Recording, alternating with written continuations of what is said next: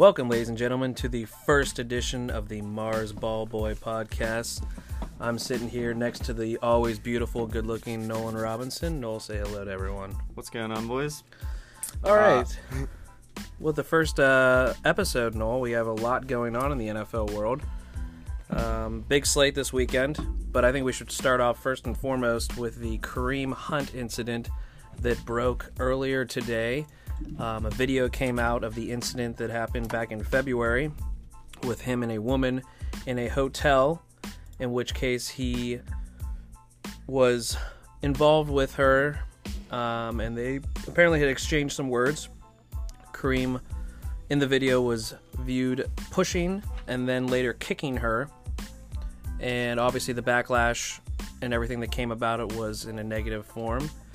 And so, with that, the Chiefs put him on leave for a brief period of time in which he could not participate in any games. And then, further doing so, a few, uh, I'd say maybe even 30 minutes later, they released him. And obviously, that's a big loss, not only for the Chiefs, but for any person that has Kareem Hunt on their fantasy team.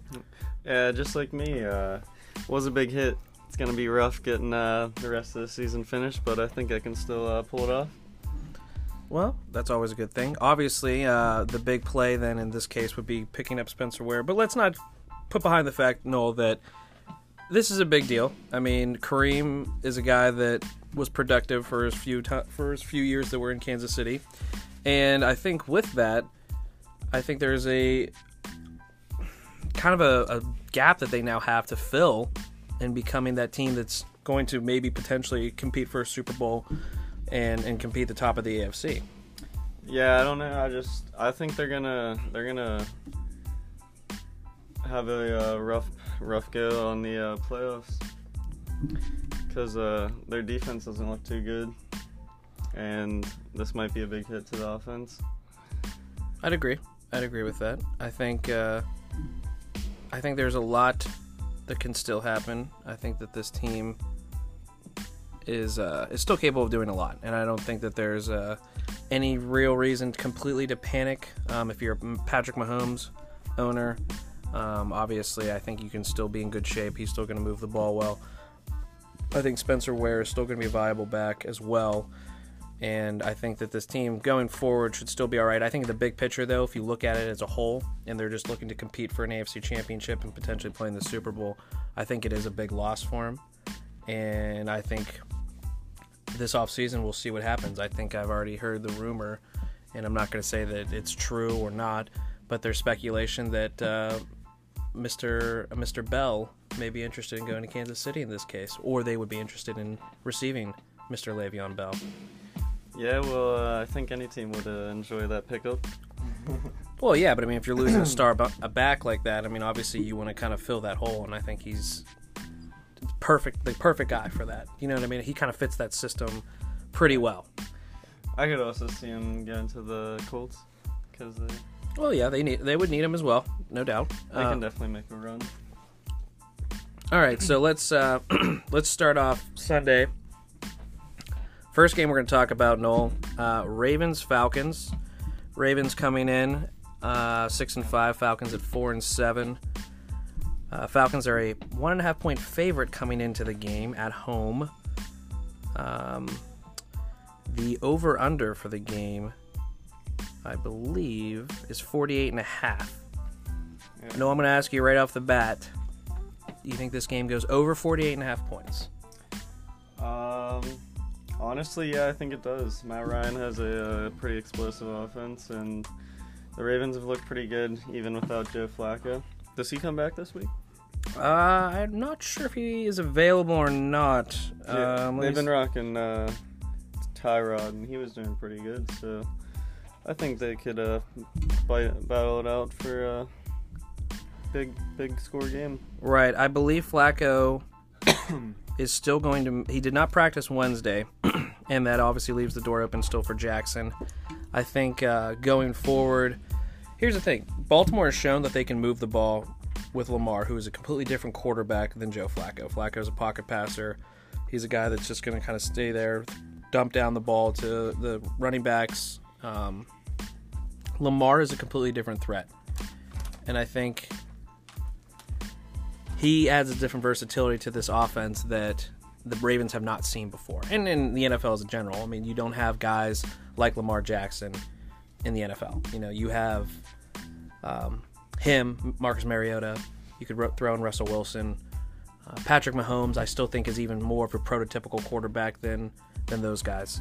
But I think as a whole, I think that this Ravens team offensively is going to have more options. I think the the use of Gus Edwards now, they're a big fan of. I'm a big fan of. I think he's run the ball very well. I was always a fan of Alex Collins all year. I had Alex Alex Collins. Um, he always did what he did every week. He'd score a touchdown within the first seven minutes of the game, get you seven or eight points, and then not do a damn thing after that. and that was kind of a problem because it's like, oh, you know, get off to a good start, and you're like, hey, maybe this will be a day where he puts up 20, 25 plus. He didn't, ever. So it was just kind of like, okay, well, here we go again. So I think that this team has the potential, and against the Falcons defense, let's be honest, they've been bad all year. Yeah. Um, I don't know. What else do you think about the Ravens offensively? Um. Well, Michael Crabtree, uh, he has a uh, pretty good streak going on, so he could uh, get something going. Mm-hmm. since the uh, Falcons defense is pretty weak. but just uh, overall, Lamar Jackson, I think he's gonna have a good outing. Uh, Falcons defense probably won't be able to uh, stop him. Yeah, that's a good point. Um, I was gonna say, if there are any sneaky plays for the Ravens this week, maybe you could throw in John Brown. I guess as a guy that is a cheap value that could do well. I don't necessarily think that that's a the best play to make, but he's a guy that, that that's under the radar that has that ability to make an explosive play. Yeah, and like you said, uh, I think Gus Edwards would even be a, a possible uh, GPP player, just because he has the possibility. And Alex Collins uh, looks like he's out this week, so Yeah, yeah, I think that's another. And then how about a guy like Ty Montgomery? Got traded from the Packers, has been used, but not in a large volume aspect. He's a guy that has versatility. He can catch the ball in the backfield. You know, he can take handoffs. I mean, he's already shown it in Green Bay a number of times. I would say there's a good possibility that you may see more Ty Montgomery this week. And whether he's productive, I think that's yet to be seen. I wouldn't jump the gun yet on him, but I, I think you will see more of him this week. And who knows? Who knows what will happen? yeah. Um, looking at the Falcons, obviously it's pretty clear cut that Julio is, is the main main guy. I'm a guy I've had Calvin Ridley on my team all year, or since week two or three. Listen, the guy is boom or bust. You know, he's gonna he's gonna have a game where he'll have eight catches for 120 yards and two touchdowns, and then the next week he'll have three catches for 26 yards Yeah. and not do you anything. So it's kind of hit or miss with the Ravens defensively, the pressure that they get on the quarterback, their aggressiveness in the secondary. I don't necessarily think that that's a great play, but but Atlanta at home has been more successful and is able to throw the ball at a higher rate at home. so I think that that's a possibility that could come into play, and I think that I think the Falcons as a whole, I think they score. I'm gonna I'm gonna say they score. I'm gonna say 30 points. I'm gonna say the Falcons score 30, and I'm gonna say they win the game. I'm gonna say they win 30 to. I'm gonna say 30 to 21. So I'm gonna say they go over. I, I see you on that. Uh, I honestly, I think I'm gonna take the Ravens uh, just because, just as bad as the Falcons defense is, I just I, I think the Ravens can score 30 plus, probably 30, 30, 35 maybe, and then uh, I don't know. I just think the Ravens defense can hold up even with uh, the targets like Austin Hooper, Julio Jones, Calvin Ridley. They don't, I don't think I think they can stop him. Okay. I personally I don't think I'm going to be starting any uh, Falcons players this week just because I respect the uh, Ravens defense and I I just see them uh, pulling pulling this one out. Yeah, that that's true, and that's that's that is possible. and let's be honest, the Falcons are at four and seven right now. No, playoff hopes are pretty slim to none. Um, they'd have to win out, have some things happen for them. It's not going to happen more than likely.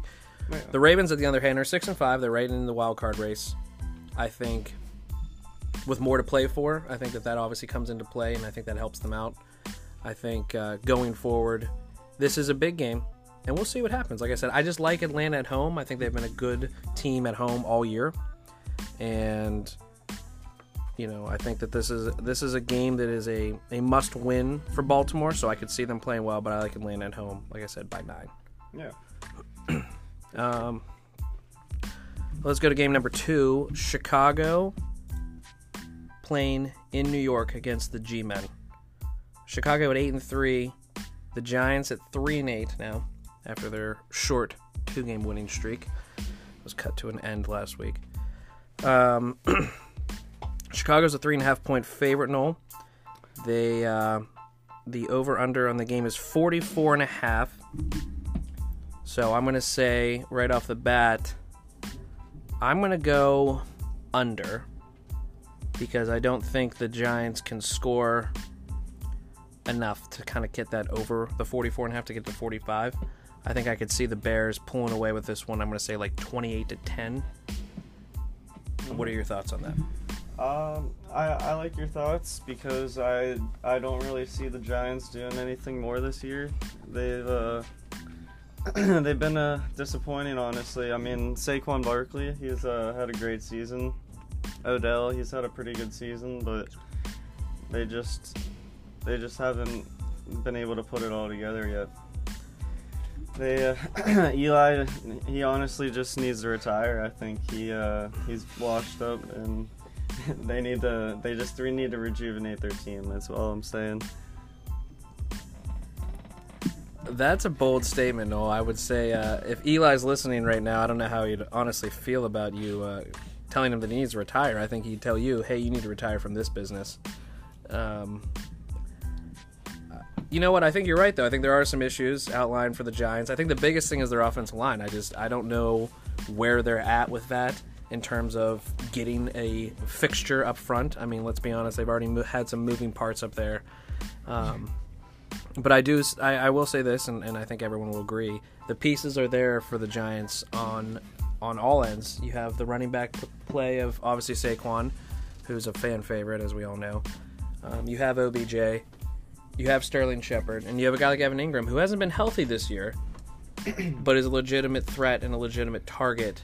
No, before we were rudely interrupted by our uh, statistician back there, Vinny, Vincent Blasco, excuse me. Um, I will say that the Giants, going forward, are a team to look out for in a sense that I think they do have the pieces there. I just don't know where the quarterback play is yet. And let's be honest, Eli is not going to retire after this year and all. As much as you yell and complain and cry about it, it's just not going to happen. Okay? So let's just get that let's get that straight. It's not going to happen. Let's look at the Bears on the other hand. Your boy Mitchell Trubisky. He's a baller. Let's just be honest, he's a baller. He's been a little banged up, had some issues. Yeah, I mean, I mean, okay, sorry to interrupt, but I mean, they have some targets. Jordan Howard, he's a good player. He does some good things. I mean, he's he's had a pretty good season. Uh, the Bears have made a good run, and uh, you're not wrong. The Bears are definitely playable, and they're uh, they're in it this year. The Bears are who you thought they were, right? Is that what you're telling me? They are. Well, can I just be honest with you? I don't like Jordan Howard.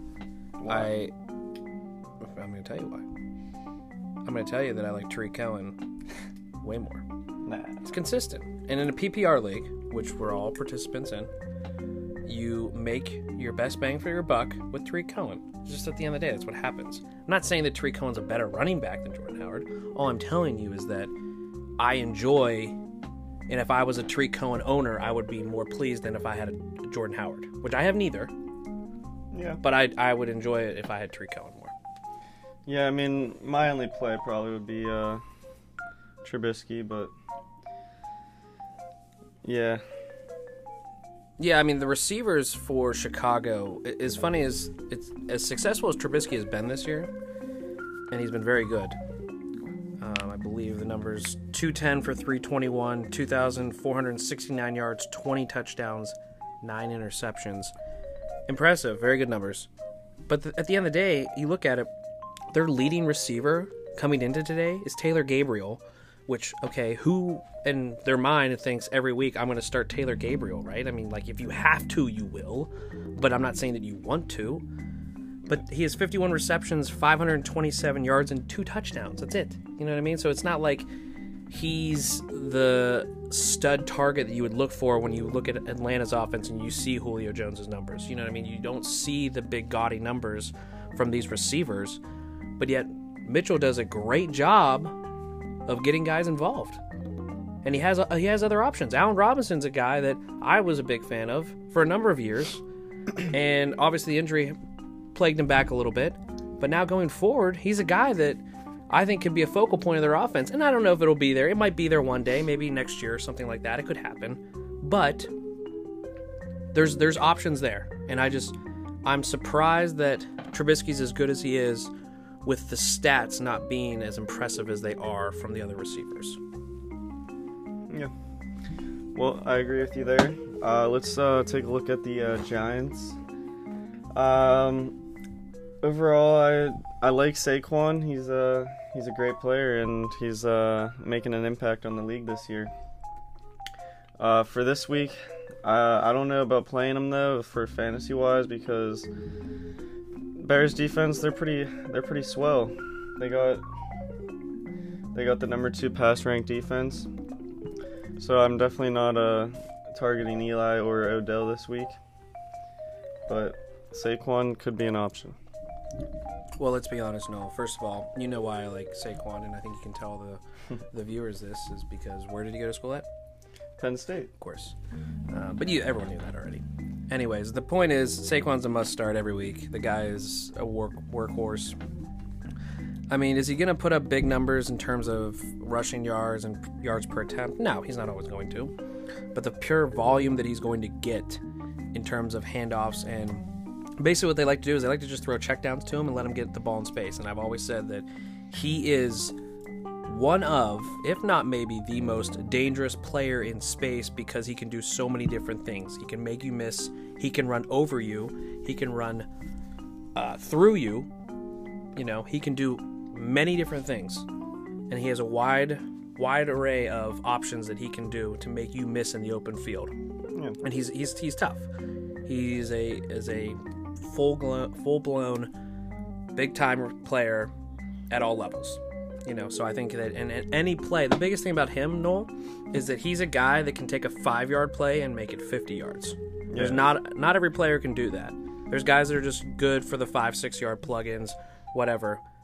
Saquon on any given play could take it to the house, and that's just why the the, the threat is there.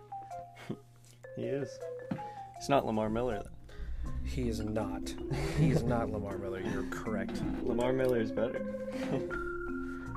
Well, okay, we're He's a. Gonna, veteran. but you're right. He has more years in the league than, than Saquon. Um, let's look at the All right, wait, wait, wait. What's your what's your overall project, projections for this game? for this game. Okay, yeah, you're right. Um, I I like the Bears. I said it already. I like the Bears, twenty-eight to ten. Yeah, I already said Alright. this. Yeah, I don't know. Are you you challenging me? You're making me go back on my word. I mean, what? No, I the Bears, twenty-eight to ten. I like it. Yeah, I mean, uh, I'm with you. Giants Which means I like the under. I like the under. Well, I, I didn't I didn't answer that, and uh, I I'll stick with you on the under. I I don't think this is gonna be too high scoring. Okay, let's go to the next one. this one, sleeper game. Put all your bells and whistles out. I like this matchup. This game coming up next, Noel. The Buffalo Bills at four and seven at the Miami Dolphins, who are five and six. In my three-team parlay, Noel, I have the Buffalo Bills as my team. Why?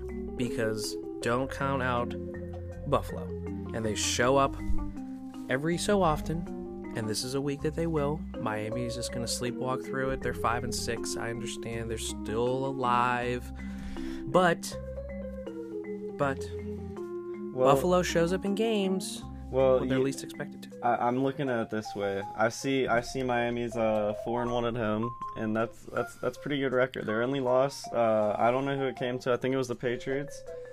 So, I mean, losing that that's a that's a loss that most people are gonna take. and I think the the Dolphins might not be all there, but I don't know. I mean, I can I can see why you took the Bills in the parlay just because it's it's worth the risk, but I think I'd stick with the Dolphins to uh, pull out this one. Okay.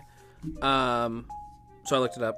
The Dolphins lost at home to the Detroit Lions, 32-21. But, but I will say this: I believe, correct me if I'm wrong, Noel. I believe that Ryan Tannehill is back for the Dolphins this week. Is that is that correct? Uh, let me one- let me get a uh, let me get a look on that. Go and get the statistician up here. Um, from what I've seen so far, it says Ryan Tannehill is returning from an injury, the shoulder injury that he had last week. Oh, excuse me, he already returned. Excuse me. He returned and was 17 of 25 for 204 yards and two touchdowns. Yeah, So he had a good game. yeah, you returned. Um, so he had a good game. I will say this: I just don't know that I trust Miami at that level. And I, like I said, the Bills surprisingly have a better defense than what people give them credit for. And I just think that this is a game where, like I said, you don't expect the Bills to come in and play well.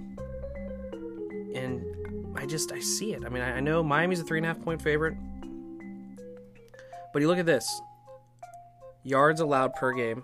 Miami over 400, 409.6. Buffalo 319.7. That's pretty impressive. yeah, They're only allowing 111 yards on the ground per game and 208 through the air. That's pretty good. No, I'm just saying Buffalo. Now, I'll give you this. They score 14 and a half a game. So let's look at this. At the end of the day, the over-under is 40. Buffalo's not going to outscore you in a shootout. They're going to win this game 20 to 13. I I well I'm I'm I'm I'm getting with you a little bit on this on this Bills trend because I do see that the Bills are in a streak. They've won two in a row. They did kill the Jets. That that's impressive. They won by 31 points. The Dolphins, they've lost four of their last five. That's the struggle's real for them. Honestly, they're going downhill. They could continue to go downhill, but I could also see him pulling it away. Just just maybe, but like you said, it's probably going to be a low scoring game. I mean, both these teams don't have too good of offenses, and Josh Allen isn't someone who's going to put up fantasy numbers that you're going to play. Definitely uh, going to stay away from this game, uh, fantasy wise. Um, but I do like the parlay option. I uh, I definitely agree with you on that one. I'll give you a, a sleeper pick right now, and, you can thank me later for this. I will. Uh, Robert Foster for Buffalo. All right. Robert Foster. Just remember that name. Yeah. He's already broken out now in a couple games, two, back to back. You can look it up. Robert Foster. I'm gonna tell you right now. All right. The play, this the the quiet play. It's not a great play. It's not a great play. It's a quiet play. Yeah, it's like. It's a cheap. Listen, he had, he had three targets last week. I get it. He didn't have much, but you know what he did? Two receptions, 94 yards, and a touchdown. Okay. I'm just saying, Miami. Don't sleepwalk through it. Don't sleepwalk. By the way, the game before that, Robert Foster, three receptions, 105 yards, no touchdowns. But Yeah, I mean that is impressive. They were playing Jacksonville and like putting up numbers like that's uh, pretty impressive. They did somehow pull off that game. I'm just gonna say it right now, though. Robert Foster. Just that's the only one that I. That's the only one I'm. In, I, listen, I'm not. I, I want to see you put money on it. Uh, I may. I may. I'm not a LeSean McCoy fan not anymore. I just I don't Uh, think yeah, that he, offense d- is. he doesn't. He, they, yeah, they're just not all there this season. no, no, no. And offensively for Miami, I mean, who who do you go to? Kenyan Drake's been there, in and out. It doesn't seem like it's consistent at any level. Uh, Frank Gore, I know. I think he still actually leads the team in yards. 131 carries for 595 yards. Guess how many touchdowns Frank Gore has this year? No rushing. Um, eight. No, you're very wrong. I'll tell you this, Noel. you have as many rushing touchdowns as Frank Gore does this year. How many is that? That would be zero. That is correct. You were right. Zero. He is zero. So I, I just don't like I don't like I, I don't like either team, but I like Buffalo to show up enough in this game. just just sneak in, just sneak into Miami Yeah. and win close. Well, I don't know if you mentioned that Kenyan Drake uh, got uh, an injury last week. So I mean, Frank Gore might might uh, get some more snaps here, but still, uh, like you said, he has zero touchdowns, and that honestly could be a downfall for their uh, offense, and possibly be a, a good go for the uh, Bills. Mm-hmm. Yeah, I, I, I- can see that. By the way, Josh Allen's numbers are atrocious on the year as well. Three touchdowns to Uh, five terrible. interceptions. Yeah. Yeah, I mean, I, I mean, it does say he uh, Drake will play probably, but yeah, he probably won't have as many snaps. So right, right. I, I, I, yes, I, like I said, fantasy purposes, daily fantasy purposes, I stay away from this as much as possible. But if you had to go, if you're like, I need one receiver because I, I spent all my money on either the other stud spot or you have two running backs are expensive or quarterback. I'm just telling you, Robert Foster, cheap play, all day. I, that just that's just where I would go with that. That's the only play that I would say is there. For sure. Um, all right, no, let's look at the next one on our list. The Denver Broncos at five and six, going to Cincinnati, who is also five and six. Denver on the road, five and a half point favorites. I mean, obviously, this is leaning towards the fact that Denver did just beat the Pittsburgh Steelers in a very uh, tight and highly contested game. But, Lots but of mistakes were made. Yes. But Case Keenum, no, are you a believer in Case Keenum? Um, I mean, honestly, I I'm a fan of uh, Patrick Lindsay. I think he's put up impressive numbers recently. That's true. No, no, no. That that is completely true. What I asked you though is, are you a believer in Case Keenum? I I ignored your question for a reason. Okay. That's because I am not a believer at all. Okay. I. I I'm not a fan of Case Keenum. I mean, he has 13 touchdowns, 10 interceptions, almost 3,000 yards. It's it's pretty good numbers, but I'm not impressed yet. Uh, yes. Well, he has improvement. slightly over a uh, touchdown to interception ratio, one to one, is not not good. It's-. I mean, let's compare him right here to Andy Dalton. He has 21 touchdowns, 11 interceptions. Andy Dalton, when you think of him, he's really not like an all-star quarterback. Like he's there, he's got, but he also has AJ Green out there catching his passes. I mean, and then he has Joe Mixon in the backfield putting up pretty good numbers. Five touchdowns this season. I mean, you you just can't count the Bengals out at any point. Obviously, they've lost a few recently. Uh, you could probably blame that on uh, AJ Green injury. He's a big player. You're not wrong. Uh, the Bengals have gone 0 3 since AJ Green was out with his toe injury, which I always enjoy because I'm always a fan of turf toe, I guess. I don't know. To me, it's always like, what? You can't play when you have an injured toe? Apparently, people have said it's bad. I've never had the injury before, never sustained it. Hopefully, never will. Um, but I will say this, Noel. I like Cincinnati with the return of AJ Green. I like Cincinnati because people are counting out Jeff Driskel. And I'm going to tell you this right now. He is a more mobile, more versatile version of Andy Dalton. He maybe doesn't have the experience uh, that Andy does, but the guy's gritty, he's tough, he makes plays. And here's the thing if you're Cincinnati and you're Marvin Lewis, listen, again, every year it comes down to at the end of the season, Bengals go 8 and 8, 9 and 7. Everyone goes, oh, should they, should they fire Marvin Lewis? Should he be gone? Every year they, they keep them. Again, they're in that situation. They're five and six right now. They need to win. They need to win this game. Yeah, I mean, Marvin Lewis. Uh, I could definitely see him going after the season if they can't pick up uh, a few wins here. And you could have said that the last four seasons and it didn't happen. But Exactly. but I, I will say, I think Cincinnati as a whole, at home, uh, like I said, Denver was a five and a half point favorite on the road. That is that's strong. First of all, the over under is forty five. We've got a lot of we've gone a lot of unders. Noel, this is the one that's over for sure.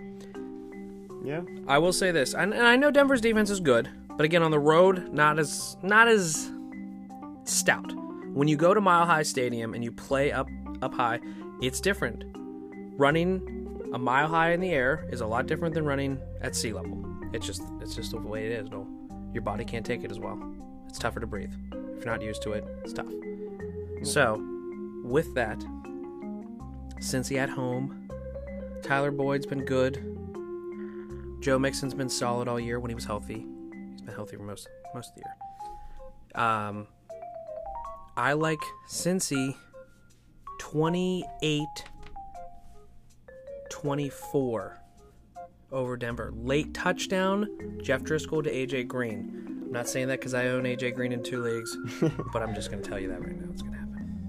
All right, uh, that's a, that's a bold prediction. Honestly, I I'm gonna have to get pretty detailed myself here, and uh, I think I'm gonna have to go with the close game as well. I I don't think it's gonna be as high scoring as you think, though. I mean, the Bengals defense is not good at all. I mean, it's decent, but I just I I think this one will be tightly contested. Bengals will pull it off at home, 21-17. Okay. Um, So you like the under? Yeah, I do like the under here because uh, neither team's gonna put up many points. Okay. Yeah. Excuse me. That's you know, hey, well, I mean, we'll see what happens. Like I said, I think if Cincinnati were to win, it's got to be in that shootout fashion because I just don't think the Broncos can score with them. But if it's a low-scoring game, defensive game, I just think Denver has that edge right there because I believe that they play a better overall defense. I just think Driskel makes some plays with his feet, with his feet, and then late to AJ Green. Yeah. Um, let's go- let's go into the next one. I mean, we gotta. Yeah, we got we got a lot of games. we got games. We got games. We got games all day. Uh, the LA Rams at ten and one going to the Detroit Lions, who are four and seven. Noel, the Rams are a ten point favorite in this game on the road. The over under for this game is 55 and a half. That is a lot of points, Noel. That That is is. a lot of points. And honestly, I I do like the Rams to cover that spread because the Lions do not have it. I'm just gonna say it now. I would take the uh, Rams all day with that 10 point favorite. Okay. So, are you to look at um like a 35-24 score of the Rams winning by 11 but putting up points but giving up some because the Lions offense isn't terrible. As we know, Matthew Stafford is a very viable quarterback. I know they've sustained some injuries at wide receiver, and by that I mean they lost Marvin Jones Jr. They just traded away Golden Tate, Kenny Golladay. Everyone, let's just jump on board Kenny Golladay because he is the only option now. The only Okay. one, Yeah. Um, I believe what Bruce Ellington is now their second option for this, and I just, I mean, let's not get excited here with that. Um, Kerryon Johnson banged up. Uh, I don't know the word if he is able to play this week or Nah, not. he, he's gonna be out. He's, He's uh, ruled ruled, out? out. Yeah. Okay, so he is ruled out for the week. That, that's unfortunate for the Lions as well because he's he's a big factor. He's I, I've I've watched him play and I do like I do like the way he runs, but he's just been uh, he's beaten up. He's young and he's beaten up, and he uh, he doesn't have anything going this season, uh, going anymore at least with this knee injury. Mm-hmm. Um, I think. Does this make LeGarrette Blount an option for you, Nolan, for your daily fantasy plays? Do you do you take the uh, the goal line option of LeGarrette Blount? Does he score a couple touchdowns for you? I mean, honestly, yeah, I, I would I would if I'm throwing in like two or three lineups, I'd probably put him in one, maybe two. Because I, I do like him honestly. We we got to see some kind of Lions offense and the Rams defense. Let's just put it out there; they're not that great. And Matt Sta- Matthew Stafford can make plays on the field. He's fast. He's he is decent numbers: 17 touchdowns, 10 interceptions, almost 3,000 yards. It's not good as got not as good as the Rams, but he can still he can still throw the ball. Mm-hmm. I, I I agree with that. I think um, obviously Theo Riddick as well is, is an option for the Lions. I mean, I think they still have two guys. Um, Theo's going to get you your receptions. He's going to get you points on that aspect of it. But Legarrette, if they do get close to the goal line, should see the touches and should be able to get the ball in the end zone. Yeah, I mean, uh, it, Blount's been he's been a he's been a factor on other teams, and I I definitely could see him being a factor here. Mm-hmm. Um, I going to the other side of the ball, the Rams. You could use a lot of options here. I think it's pretty safe to say, I mean, other than Gurley and Goff, Brandin Cooks, uh, you know, it's weird because he was kind of quiet to start the year. Not quiet in a bad way, but just not as the option that people saw because Robert Woods and Cooper Kupp were getting a lot of the headlines. But Brandin Cooks, through the season so far, through 11 games, 59 receptions, 964 yards, only three touchdowns, which I mean, okay, I get it. But you've seen more of the downfield targets, you've seen more downfield options from him. I'm a fan. I own him in one league, so I understand it and I get it. But I think with Kupp going down, I will say the emergence of Josh Reynolds is, you know, maybe not alarming, but I think it's something to look at. And I think going forward, though, Cooks is that play that I think you need to have every week. Yeah. Uh, looking at this from a fantasy standpoint, I'd I'd be all over the uh, Rams offense here. I I really like Jared Goff. Obviously, he has insane numbers. Brandin Cooks, Robert Woods, and now Josh Reynolds filling the role of uh, Cooper Kupp. Mm-hmm. Um, he's really he's really doing a great job of that because Cooper Kupp he was he was doing he was having a great season. It's unfortunate to see him go, but R.I.P. honestly, I mean Josh Reynolds though he's he's here he's the savior and uh, he's a cheap play this week. Definitely could save some money there if you don't want to spend it up on Woods or Cooks.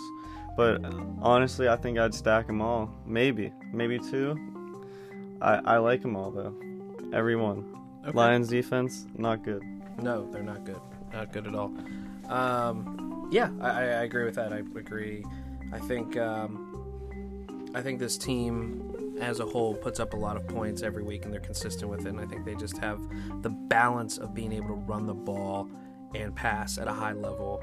Um, Goff's been impressive. 26 touchdowns, six interceptions. That's just that's unheard of to some degree. And I think this team in Detroit, again, it's inside, so that's always helpful. No one wants to play in bad weather, right? They're they're in LA. They don't want to play in bad weather. They're going inside to Detroit. They'll be fine. Yeah, Um, they're all over this. all right, moving on. Indianapolis Colts, Noel at f- six and five, going to the skidding, sliding, whatever you want to call them, Jacksonville Jaguars at three and eight. Um, it's a dumpster fire of a organization right now. Yeah, The is. Colts are four point favorites in this game on the road, and the over under is 47 points. Let's be honest, Noel. Jacksonville, a lot of issues. Benching Blake Bortles, Bortles firing their offensive coordinator, uh, a lot of things happening. I and then of course Leonard Fournette being suspended for this game for his incident. Um, Yeah, just uh, not not a good environment to be in right now. Uh, as a uh, Jacksonville Jaguar, uh, they're just not having a good season. They've had a few bad losses, actually a lot of bad losses. They really just uh, they aren't they aren't there. I agree. Uh, Noel, can you tell me who the hottest team in the AFC is right now? Um, I would tell you that would probably be the uh, Houston Texans. That's true, it is. But the second hottest team. That would probably be the. No, No, the Indianapolis Colts. The Colts, yes. Yes, they have won five in a row. They have. Um, and in doing so, they beat the Bills 37 5, 42 28 over the Raiders, 29 26 over Jacksonville, the first time in Indianapolis, 38 10 over the Tennessee Titans, and then beating the Dolphins a week ago 27 24. Here's the thing about Indianapolis they have started to figure out what they need to do offensively. Uh, Andrew Luck has been nothing short of phenomenal in that stretch on the season so far, Noel. 299 for 437, 3,112 yards, 32 touchdowns, 11 interceptions. It's impressive. It's very impressive. I think TY 45 receptions, 710 yards, 6 touchdowns. It's it's pretty obvious that he has a favorite target in that sense. Although I will say for those that have Eric Ebron, he has been a touchdown machine for them as well. Uh, I believe what 11 touchdowns this year for Ebron. Uh, yeah, I mean, uh, he is on my fantasy team, but I I'm I'm still debating if I want to play him this week. I I really don't know. Mm. I I have him. I I'm, I mean, because I also have uh, Braits. We haven't got to that game yet from uh, Tampa, mhm. And I I heard he's an option this week. So I'm just debating whether uh, Ebron or Braits would be a good play. I mean, obviously Ebron's had an overall great season. And don't get me wrong, the Colts are on in uh, in a hot streak right now.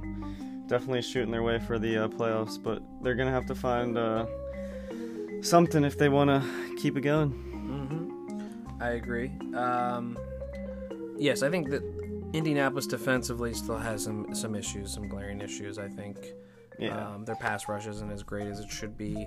Um, secondary wise is good, but not great. I think that they've done a good job of just kind of getting the balance that they need from being able to, move the ball down the field and control time of possession. I think that's a big thing in football, Noel, is just being able to control the clock and limit the possessions from the other team. Now, let's be honest, at the end of the day, Jacksonville is just going to kick themselves in the foot because they just don't do things that they should. Um, a lot of possessions, whether it's Bortles making a mistake um, or so on and so forth. But I think at the end of the day, if you look at this game, I like the Colts easily in this game, and I, I don't I don't know. I'm not saying it's not going to be close, but I think this Colts could win by 10 to 12 to 13 points. I think that, that that's kind of in that range where it could be. I could see the Colts winning this game, say 31. I'm going to say like 31 17. I just don't think Jacksonville's defense is as good as it was, and I just don't think that their their offense is giving them the chance. At the end of the day, even a good defense gets tired. When your offense is unable to move the ball and unable to be successful in controlling the clock, at some point the defense does wear out. I think that happens this time around. I think Indianapolis wins big. Yeah, I mean you're definitely not wrong there. I'm I'm with the Colts all the way here.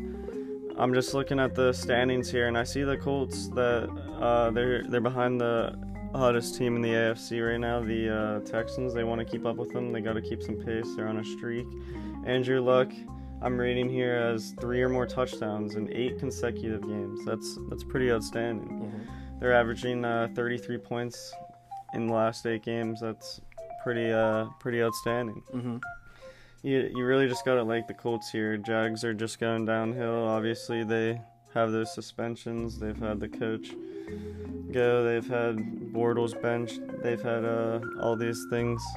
I just don't see them uh, coming back from. The, and I think the Colts will take this one easily. Yeah, I, I agree. I think that's that's a good uh, the good call. Um, yeah, I, I don't I don't know. I mean, I think sometimes teams get the benefit of the doubt when they're at home. Jacksonville doesn't really have a huge home field advantage, in my opinion. I don't think that they're. Yeah, they probably won't even fill the stadium. I don't. I don't No, even I think. don't think so. Florida fans are like that. Yeah, they Yeah, don't. They don't need it. I think with that though, no, it- the over under is 47. I think slightly over with that, what they call 31-17, slightly over. But Yeah, yeah. I'll, I'll go with you. Yeah, slightly over. So I think yes, we, we agree on on the Colts. Um, let's move on to the Cleveland Browns, the all of a sudden unstoppable Cleveland Browns, four six and one, going to Noel's maybe second favorite team in the NFL, the Houston Texans, who are eight and three. Houston five and a half point favorite at home. Over under of this game, Nolan is 47 and a half. I'm gonna say right now. I'm gonna say right off the bat, I think it goes under. Um. All right. Well, I'm gonna I'm gonna have to take a bold a bold approach at this one here, and I'm gonna have to recall a statement that I made to you uh, a few weeks ago when I told you to pick the Cleveland Browns over the uh, Atlanta Falcons in one of your uh, bets, Yep. and you chose not to, and ignored my statement, and then the Browns ended up winning, because I just I, I for some reason I could see them uh, making this this turnaround with the change. They just they just needed to get rid of Hue Jackson. He was the problem, and uh, I think they're turning it around. They're definitely gonna. I I see this game as a shootout. I think it's gonna be high scoring. The Texans are hot, and they're gonna be tough to beat for sure.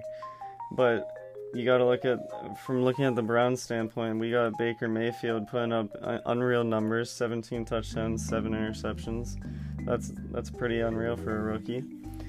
and then obviously Nick Chubb, he's being he's one of the top uh, ru- uh, rushing leaders this year, and he hasn't even played that many games. So uh, you honestly just gotta you gotta like the Cleveland Browns here. Jarvis Landry is a target as well. Yeah, I mean, I think those are all valid points, Noel. Uh, I, I can see where you're going with that. I think. Uh, let me put it to you this way, Nolan. If I'm going to give you two options right here, Baker Mayfield or Deshaun Watson, who, if you're a coach, who would you rather have? Baker Mayfield. Okay. Okay. um, I'm a big Deshaun Watson fan. I know he got injured last year, and he's recovered to a. I think he's getting back to his old form, and I think you can see the confidence is there. Sometimes when you have these kind of serious injuries, it does take you a while. Even when you're playing, you don't necessarily have that same sort of perception on the field that you did before, because you're afraid, you're timid, you're you don't know what you want to do. I think now he's kind of found himself. I think the Texans as a whole have found themselves. I think they're they're they're shooting still Noel for a first round bye in the AFC. Yeah, they are. And I think with a lot to play for, and let's be honest, Noel, the Browns one and four away from home. Okay. That's true. Haven't played great. Houston at home. I like a lot. Uh, I don't know. Um, we're gonna ignore that.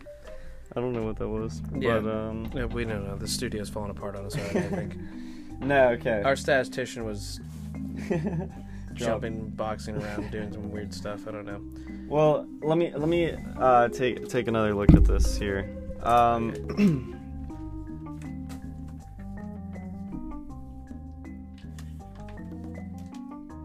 Go ahead. oh, sorry. so, uh, if you uh, if you put the DeAndre Hopkins on Baker Mayfield's team, would you see uh, Deshaun Watson numbers? Was that a trick question? if I saw No, DeAndre Hopkins. No, what? What? Okay, hold on, hold on. what I'm trying to say here is, if if Baker Mayfield had targets like De, uh, like DeAndre Hopkins and uh, yeah, go ahead, Yes, I'm sorry. dude, I I, I okay. I'm saying if if Baker Mayfield had better targets, I just think that he could. But had- yes, I understand. Yes, you're saying if he had other weapons out there Yeah, I mean, besides Jarvis, Jarvis Landry, Landry, he's he's real. He has. Hold on, let me get back to this. Jarvis Landry has what, like two touchdowns this season? That's yeah, that, no, that's not very good. Well, that's yeah, okay. and so they they I mean they have. Uh, they has, I mean they have Chubb, and that's their running back. That's all.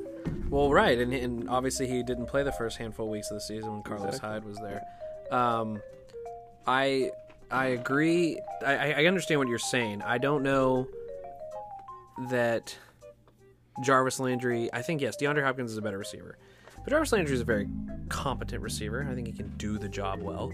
Um, he's got great hands. I watched the uh, training camp um, on HBO with him with the Cleveland Browns. You know, I watched him.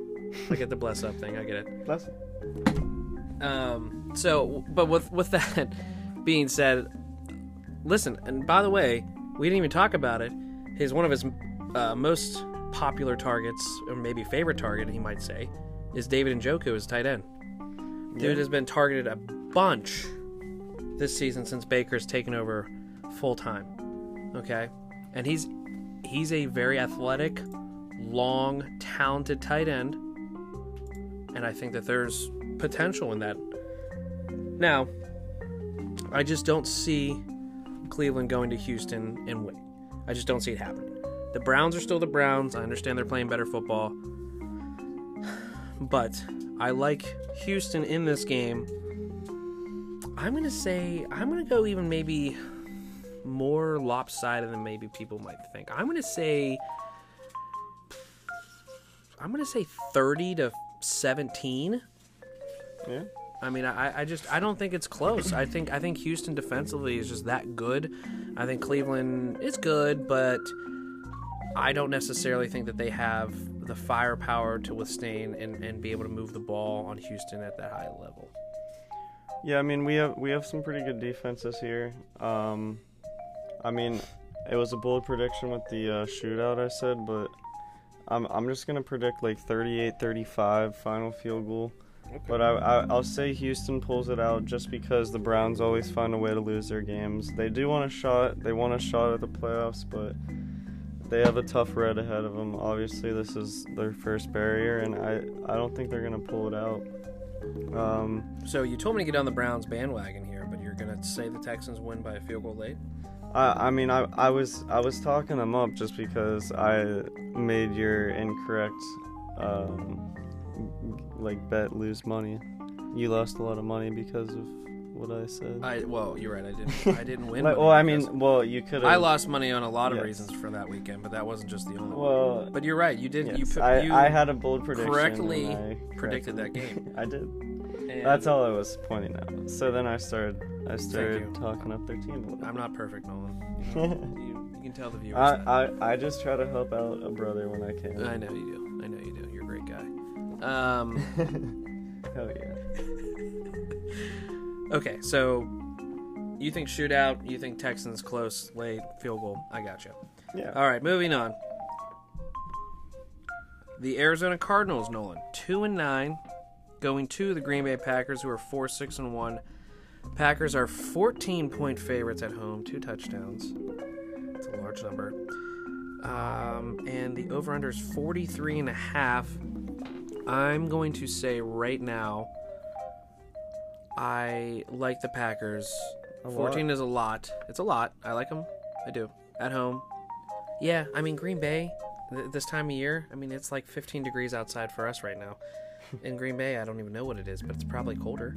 I could see Green Bay running away with this game. I, and I think it's a lot of, has a lot to do with Aaron Jones. I'm an Aaron Jones fan, and I don't know why people go against him this week. They're like, I'm not sold on Aaron Jones.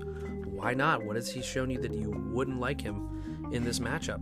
Arizona's secondary is actually fairly decent. So Davante Adams may not necessarily be the best play, but Aaron Jones, Yeah. absolutely. Yeah, I mean, uh, I I really uh, don't see the Cardinals ha- putting up any chance at all. David Johnson, he's he's having a decent season, but other than that, you can't look anywhere else on their team and see decent numbers. Josh Rosen just isn't going to be the quarterback for their team right now. He he needs to make some something happen. They don't have any wideouts. They they don't have anything else going. David Johnson's a good, good halfback. He has almost 700 yards, six TDs, but he was injured, so he's he's put up his numbers while he can. But they're just gonna have to find something else if they want to find a way to win games here. Yes. No. Can you tell the fans what Aaron Rodgers' touchdown to interception ratio is? Yeah, he has thrown one interception this uh, season and 20 touchdowns. That that's the ratio that you want. That's the ratio that you want. Um, anyone else that has anything otherwise is just silly.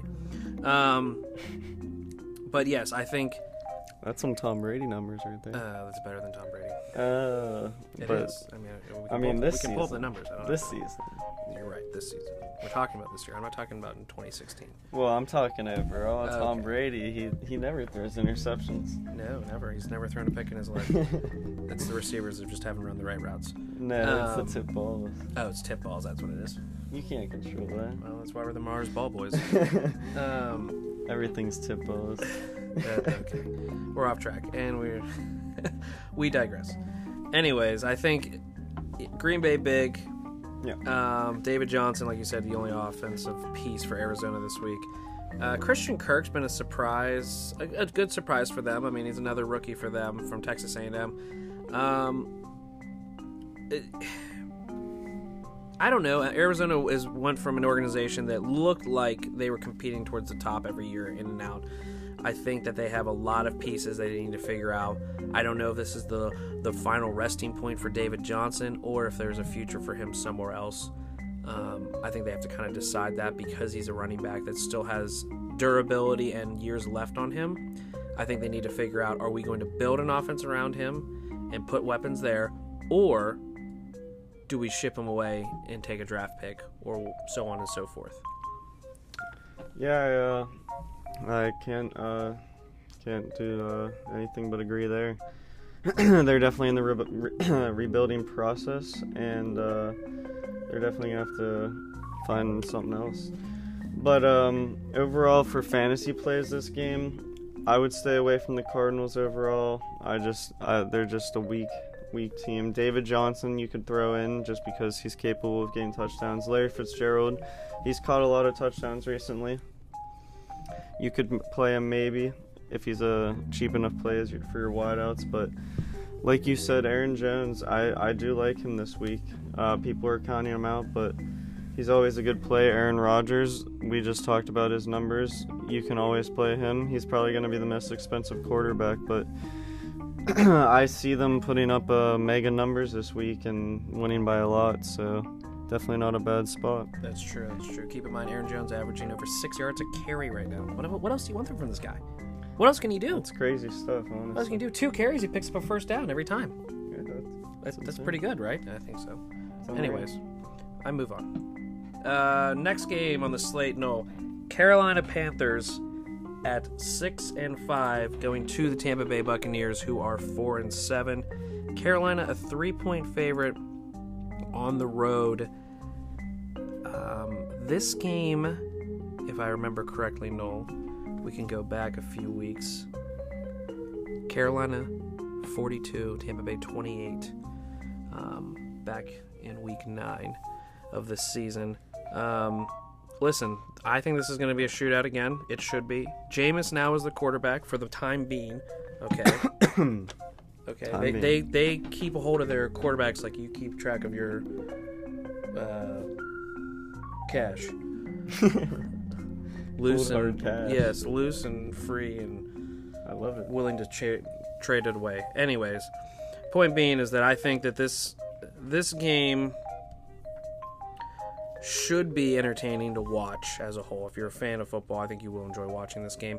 Um, but listen, Carolina's in trouble right now. They're six and five. They haven't played well lately. Uh, we're three in a row after getting stomped on by the Steelers. They just haven't looked anything like their old selves anymore.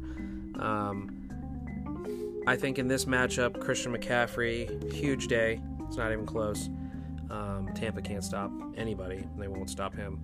Um, you know, Cam should be productive. As long as Cam doesn't make mistakes, I think Carolina wins this game. I think they need to win this game.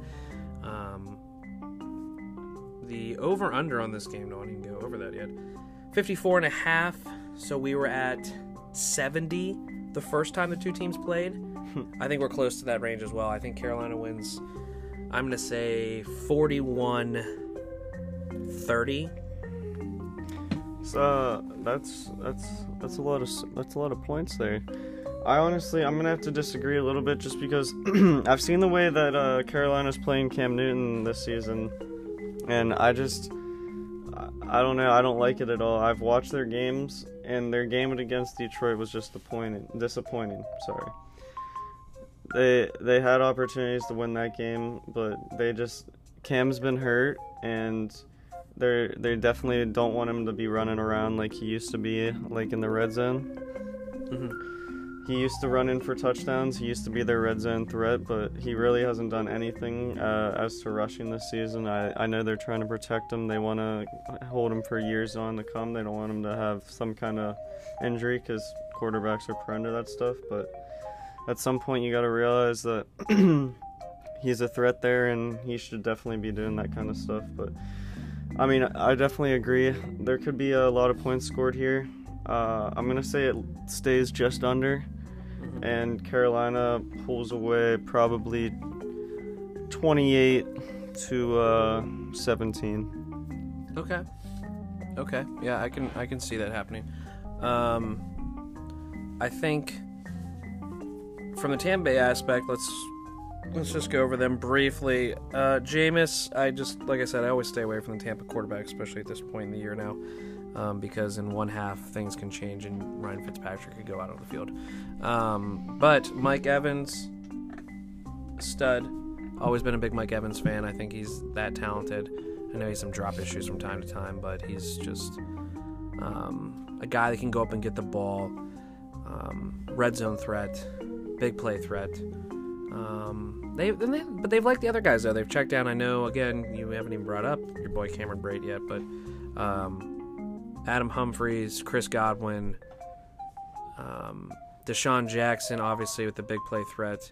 There's options there. I think Tampa throws the ball this game like 60 times. At least they should. Um, their, their running game just has been so inconsistent. I'm not a big Peyton Barber guy. Um, I just don't see anything going from that. Um, listen, the matchup predictor in this, Noel, has them tied 49.8%, both of them. So, like, it could go either way, and a lot of people probably could see that. But I just think Carolina needs this game a lot more. Like I said, Tampa Bay's not in anything right now. They're four and seven. They're out of it. Yeah, I mean they're they're not fighting for anything. I'm also reading here that uh, uh, when Winston came in last week, Humphries uh, had a six six targets, uh, six catches for 54 yards and a touchdown. And it also says when they played the Panthers, they uh, that he also torched them. So Mm-hmm. we could see a uh, nice little play there with Adam Humphries. Yeah, no, and I, I agree. I think that's that's a sneaky little play. I think, um, and when you do the PPR leagues, I think that's something that like even if he doesn't have a big game in terms of yards, he's a guy that could get you eight nine receptions and maybe pull down 60 to 70 yards and, and, and then obviously if you're able to get the touchdown out of it then that obviously becomes a big play so i think that that yes in, in this game it's going to be a shootout it's going to be high scoring i think the better play is Carolina. I will say another guy too that I like a lot is DJ Moore in this matchup. Oh, for sure. I mean, Tampa, the worst pass defense in the league. Let's let's not forget about that. Carolina, not any better. They're 27th. But uh, I just, I mean, it's definitely going to be a pretty high-scoring game. It's going to be all passing. I mean, obviously you have McCaffrey. He he's an option, but probably not that much of a factor. I I like DJ Moore as you said, but uh, I also would target some of the uh, some of the people for some of the wideouts for uh, Tampa.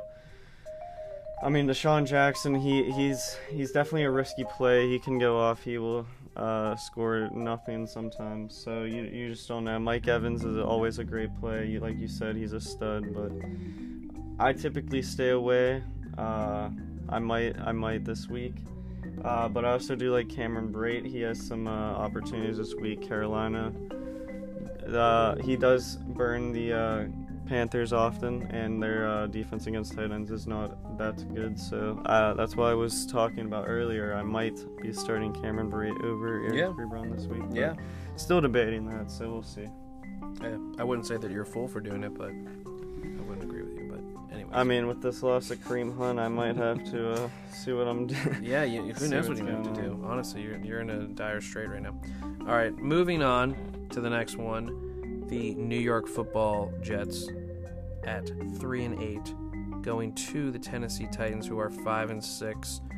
Tennessee eight point favorite in this game at home. The over under Nolan at 40 and a half points. Interesting that this uh, that this is where it's at in terms of Tennessee being such a um, big favorite in this game. I mean, I I- don't know. I, I guess in my mind, I look at and I say Tennessee has been good, but a little inconsistent at times. The Jets defensively aren't bad. Um, listen, Sam Darnold's had his ups and downs. 14 interceptions is just way too many. Um, I just don't know if I trust Tennessee. I know they had a good little stretch there, but I just don't know if I'm ready to say that I'm on board with Tennessee just being a team that can just blow someone out. I think with that being said, at home I like Tennessee, but I don't know if I like them by eight. I think that's too much. I, would, Yeah. I would say that uh, I think the Jets keep it close. Don't win. They don't win. I think I, I could see. I'm going to say Tennessee 20, New York 14. It's a six point game. Yeah, I'm uh, definitely staying uh, under here on the over under of 40.5 because I I definitely never see the Titans score more than 20 points ever. I, their their offense just can never pull like that much out every week. Mariota just can't seem to uh, pull out his inner Jameis Winston. Mm-hmm. Or, sorry. His inner Jameis. Well, you, you're not wrong about that. I mean, his inner anything, honestly. He Yeah, just- I don't know. Nine TDs, six interceptions isn't going to cut it in this kind of league. Uh, we talked about a lot of better numbers there. I think Mahomes did that in one weekend, didn't he? Yeah, he uh, he throws a lot of those puppies. He is a stud for my team. he he's not bad.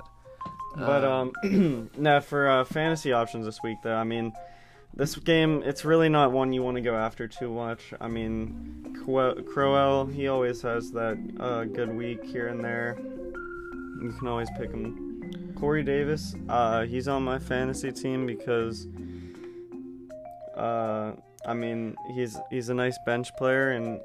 I like him in this spot just because the Jets defense they're they're not the they're not the strongest. I mean, coming in 15th pa- pass defense, it's not good. It's not bad either, but uh, some would say it's middle of the pack. it is. Mm-hmm. But like you said, they they pull off some wins and they're at home, so you gotta like the Titans here, just just to pull out this victory. Right. I, I, I agree with you.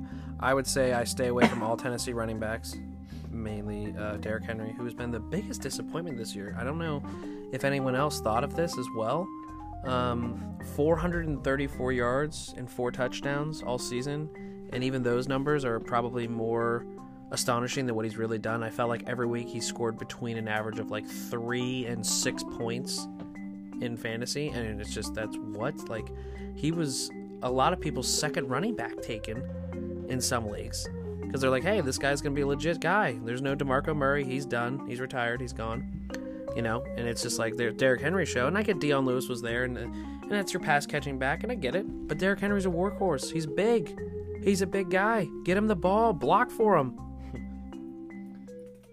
Uh, it does say Darnold's questionable this week, so Well, that could be interesting, I guess. If that's the case, I mean, it I could would see- spice things up a little bit. Well, uh, yeah, I could see it being a little bit more lopsided in Tennessee's favor. Maybe they do cover the eight points if if Sam doesn't play. Yeah, I mean, Uh, who's even their backup? They probably don't have. Um, I believe is it Derek Derek Anderson, Probably. Let's see. Hold on. Let me uh, check this here. Uh, Josh McCown. Josh McCown. Excuse me, sorry, you're right, Josh McCown. Um, yes, I think either way, uh, neither. say he's uh, likely to miss. so Yes, yeah. I mean, McCown does have his little uh, um, appearances where he does do well, and I think, but in this matchup though against Tennessee, I don't see it happening. I think the biggest thing you have to just take away from this is listen. It's gonna be low scoring. It's gonna be ugly. And if anything, I'd play Tennessee's defense in a matchup. If you're playing, if you're looking for a defense to play, I, I would guess that that would be one of the better ones and a, and a better option.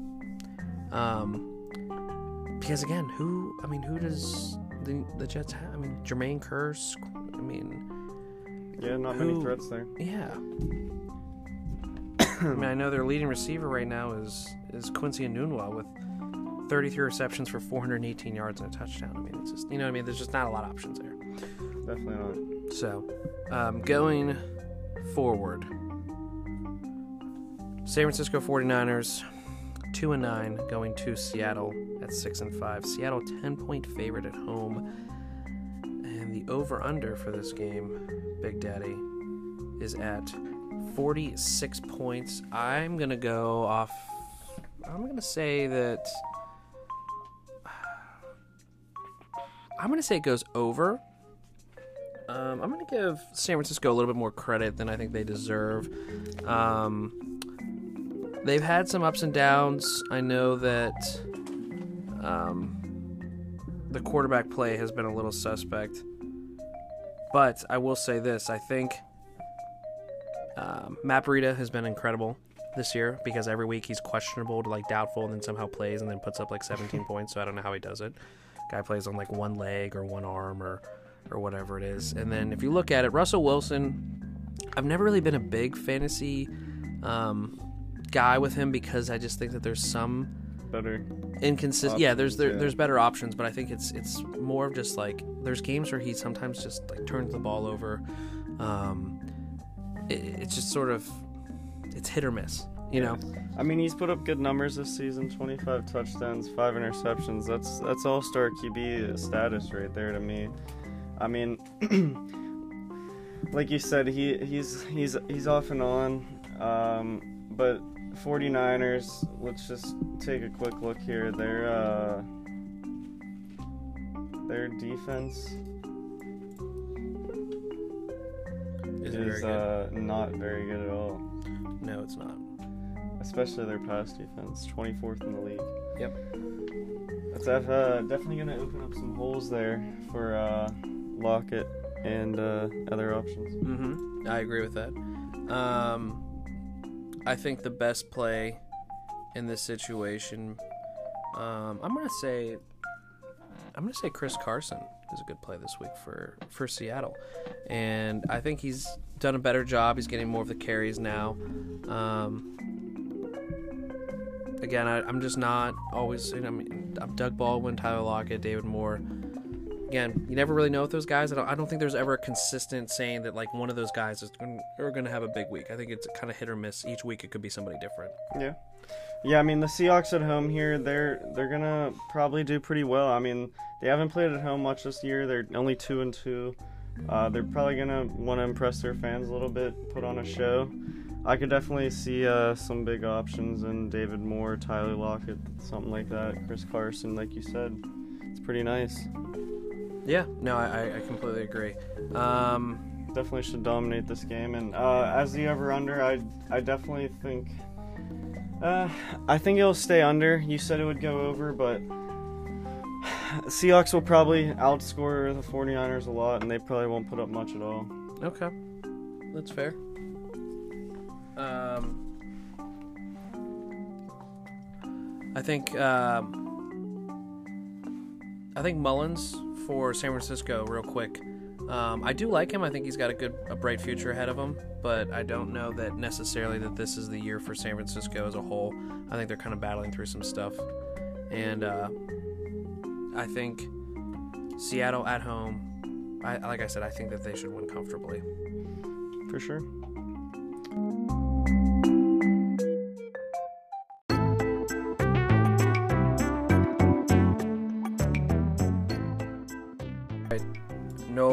Back. Last three games of the slate this week for week 13. Sunday afternoon game. The Minnesota Vikings at 6 4 and 1 going to Noel's favorite team in the world, the New England Patriots at 8 and 3. They are. I uh, I do enjoy the uh, New England Patriots. They are my favorite team. They sure are. Uh, the Patriots, five and a half point favorites at home. The over under for the game is 49 and a half points. Um, I'm going to say right now that I think New England wins. I'm going to say, I don't know if I want to say this is, it's going to be a shootout or not. Yeah, no, you know, I do. I think New England wins 31 20. Um, I think they need this game for New England, only to stay kind of in the top half of the AFC. You know, you want to drop down to like a point where you're kind of more in the middle of the pack. Not that they would be an eight and four, but and I just Minnesota is a team that one week looks like a Super Bowl contender, and the next looks awful. And they've done that this year by losing to the Bills at home. Um, and I just don't know. Now, healthy Dalvin Cook, and I'm a big Dalvin Cook fan, I think that makes a difference for them. But I just don't know if Kirk Cousins in this game. Listen, Kirk Cousins has had turnover problems all year. The dude does. He just turns the ball over, and sometimes in very critical situations. He's very accurate. He's a very accurate passer, but he turns the ball over a lot. And I just don't know. New England defensively always throws little wrinkles at him in the games. I just don't know if the Vikings have the ability on the road to get this game done. Yeah, I mean, going into uh, going into uh, can be uh, rough for uh, teams. Looking here, I see the Vikings have the uh, worst rush offense in the league. Obviously, that makes a difference having Dalvin Cook back, but um, Latavius Murray, he's not he he he's he's decent, but I mean, it looks like still they're they're sharing the time and they still can't figure out which one they uh, want to go with uh, as far as uh, full on running back. But looking at um, their pass catchers, Stefon Diggs, Thielen, they've been hurt a lot this season. Both have been questionable, both like a lot of weeks. You know, you don't know if they're gonna play, but they're all, both playable. They're pretty good, but uh, obviously it's it definitely uh, looks looks pretty strugglesome for them going uh, going up against the uh, tough Patriot team. Yes, they are tough, and like you said, especially at home. Um, uh, listen, I think Adam Thielen every week is a PPR worst nightmare, or also your fan favorite because he does get the targets, he does catch a, a lot of passes. Um, does he still have the streak for 100 yards going? Is that the thing still? Um, I don't, I don't believe he does. Because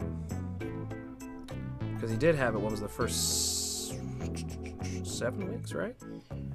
Yeah. Um, I don't, I don't believe he does. Though. No, it was ended in week nine against Detroit.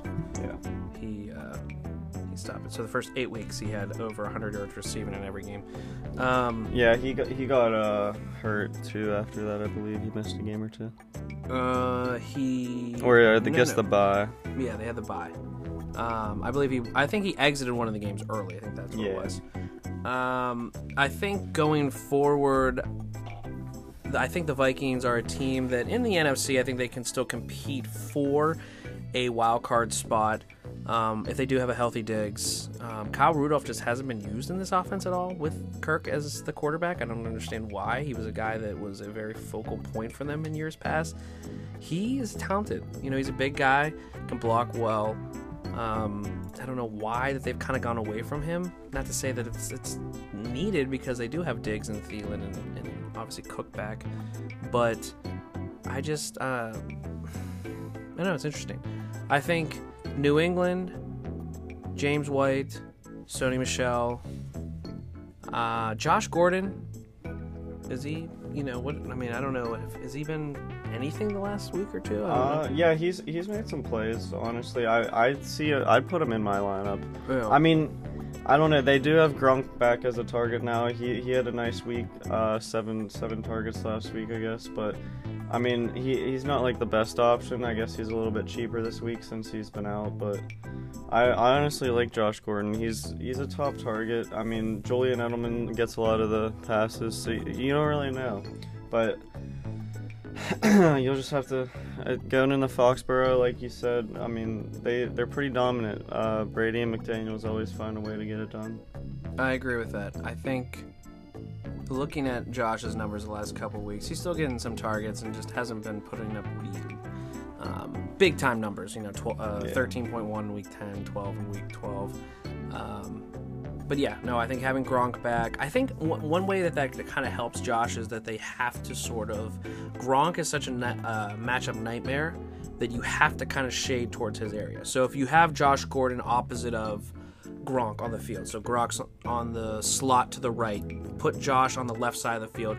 Make them pick which side they're going to cover. Because guess what? If they decide to shade towards Josh, now you leave Gronk in a one-on-one matchup. Well, that's just not what you want to do. Conversely, if they if they bracket coverage Gronk, now you have a one-on-one matchup with Josh Gordon. So I think there's there's options there. Obviously, Julian Edelman in the slot as well is a viable target, and I think someone that can be uh, worth playing in some situations if you're looking for a play that's kind of under the radar.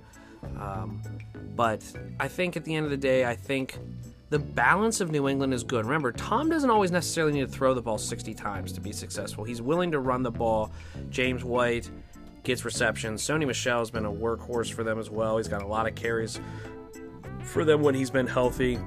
I think going forward, I think that this team is suited in the right direction. So I like I like New England in this game for sure. Uh, I also want to say I, I like James White in this spot. He's a nice pass catching uh, running back, and uh, he's put up put up some pretty swell numbers this year. Um, six TDs, uh, 67 receptions. That's pretty good for a running back. And Yes. I No, mean, that- he has the best receiving stats on their team. So yeah, I think any receiver or any running back that has 67 receptions through 11 games is pretty impressive. yeah, and then uh, I mean, uh, all I have to say, if this doesn't speak for itself, five and zero at home, I just I just think the Patriots have this one already in the bag. Yes, I agree. I think they win uh, comfortably. I think they cover the five and a half points. On to the Sunday night game. The LA Chargers know at eight and three, going to Pittsburgh in Heinz Field, the hostile environment here in the Burgh. Everyone's been waiting for it. You've been waiting for it. I've been waiting for it. Our statistician Vinny's been waiting for it. um, let's just go over it here briefly. Listen, the Steelers are a three and a half point favorite at home, as we all know. And I'm going to tell you, Noel, remember I said I had the three team parlay. You're waiting for the second game of this. It's here. It's the Chargers, Noel. Over under is 52.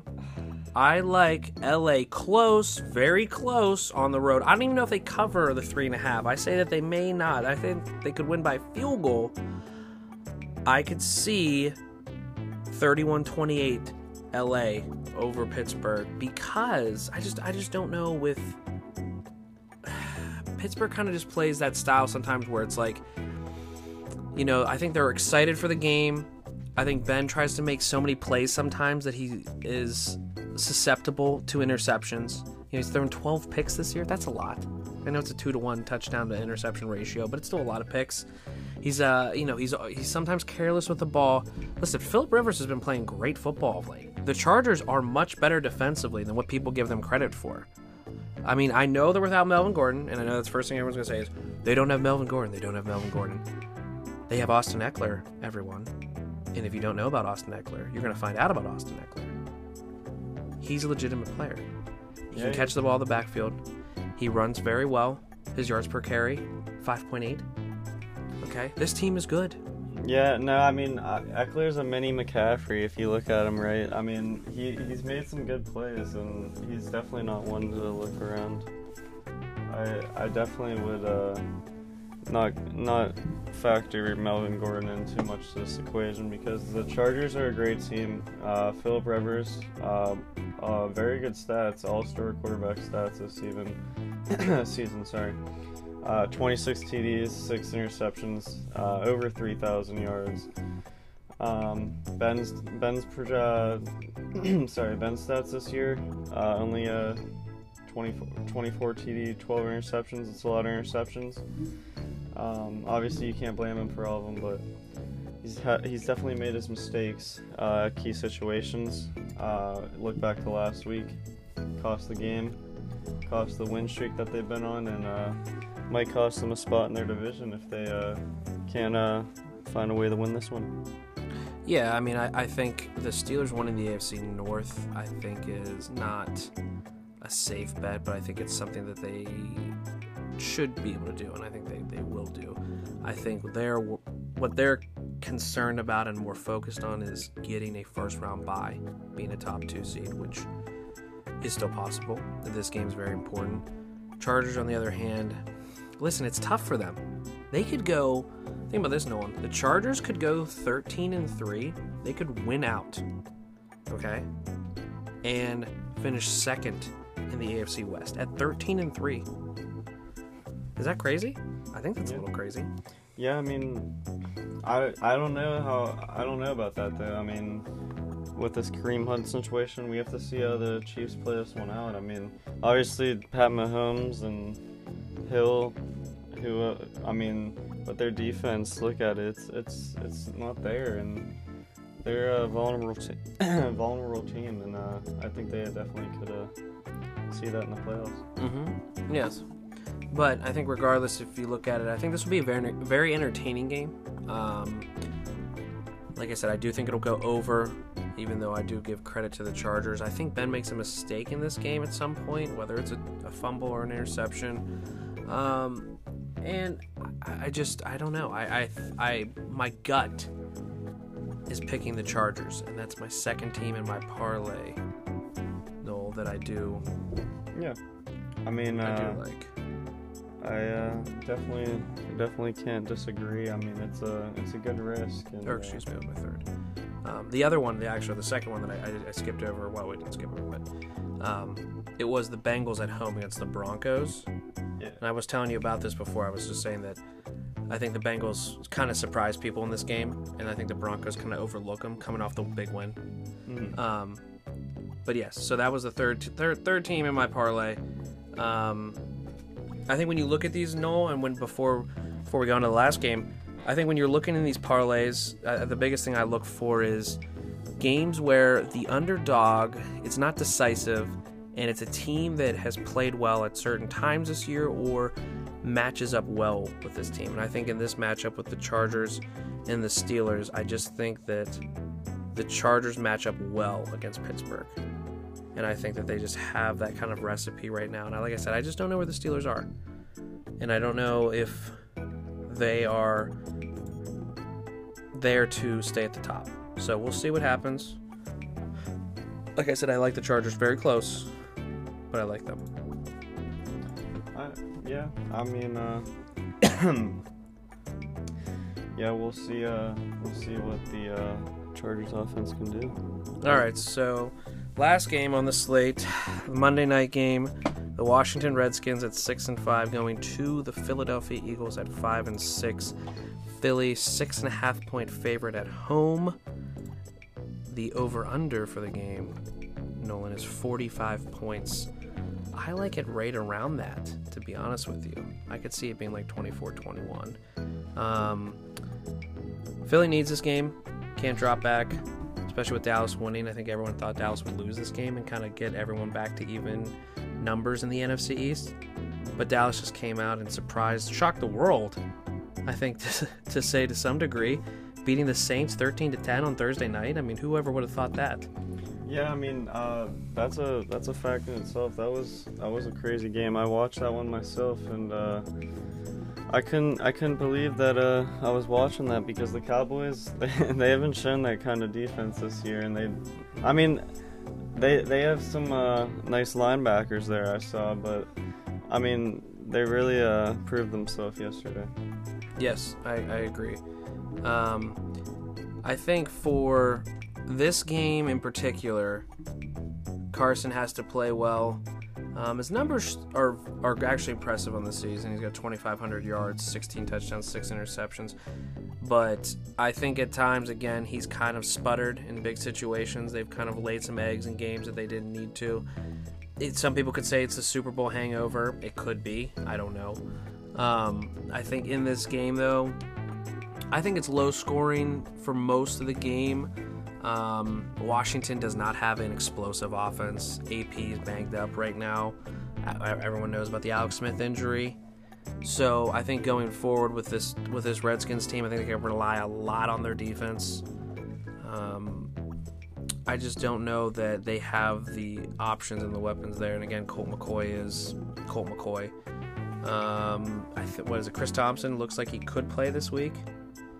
Um, he hasn't played in a while. Kapri Bibbs, a guy again, not really, you know, a guy that you're going to look to lean on if you're Washington.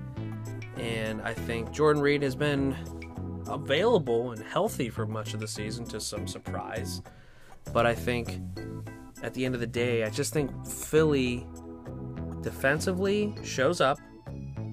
Offensively, Carson Wentz makes enough plays. How about the kid Josh Adams for Philly, the rookie running back from Notre Dame?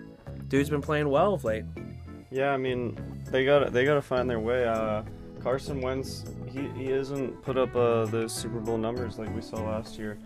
I mean, they've obviously uh, been dealing with some change and stuff, but Josh Adams could be the turnaround. Mm-hmm. Yes, I agree. Uh, Zach Ertz continues to put up the numbers. Uh, unbelievable pick there. Uh, By you? But not I wish me, but No, Young Rick Young always. Rick. Oh yes, yeah. He's he's good with that. His Zach Ertz. Yeah. he loves he loves that. We're gonna have to get him on the show at some point and Yeah, just he'll he'll call in. he'll he'll rave about his tight end play all year. He'll Yeah, and his picks about how he starts uh, Mayfield over any like who who, who did he have? I don't know. Over, yeah, uh, he had somebody. It was, um, it was pretty wild, and he ended up winning. Oh, he's got Jared Goff. Jared Goff. That's yeah, who it is. Yeah. he. Yeah, he, yeah. The second best uh, quarterback in fantasy, Jared Goff, and and Nolan or Nolan, uh, young Rick. I'm gonna play Baker Mayfield this week. Why would you do that again? I'm just I'm curious. What's wrong with you? Is there something wrong? Um, and he also has Russell Wilson. He's one of those guys that has three quarterbacks on his roster. We always love that, don't we? I mean, guys that do that kind of stuff. I did that for a week. I will say I'm not. I'm Nah, proud. I, that was me in the. See, Yeah, I, I still don't get that either.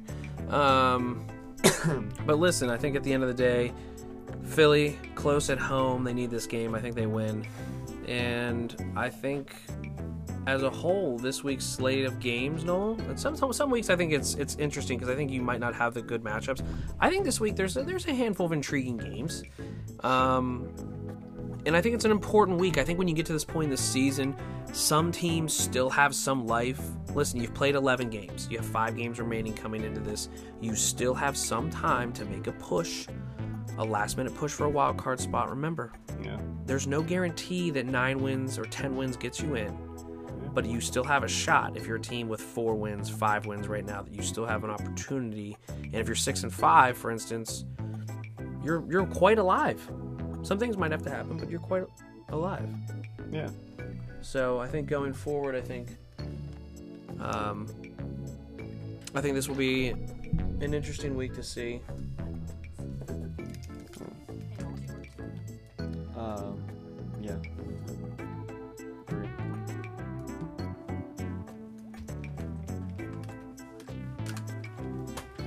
Don't worry, no, we'll cut that out. I know. All right. Well, um, Well, anyways, no, that was uh, interesting. I think week 13 for us should be fun. yeah. I mean, Um, I mean, we could see some things. Uh, definitely uh, be a little bit surprising this week. Uh, I mean, teams are fighting for that playoff spot, like you said, and uh, even teams like the Browns, they're they're gonna be fighting their hardest. I mean, we could see some surprising victories this week. Uh, you just you just don't know what's gonna happen. Mm-hmm. I agree. Well, first and foremost, I'd like to thank everyone for listening to the first edition of the Mars Ballboy podcast. Um, Thank you. I look forward to getting back with you, as so does Nolan, along with our statistician Vinny Blasco and our director, producer, audio technician Matthew J. Brand for doing everything that they can for us.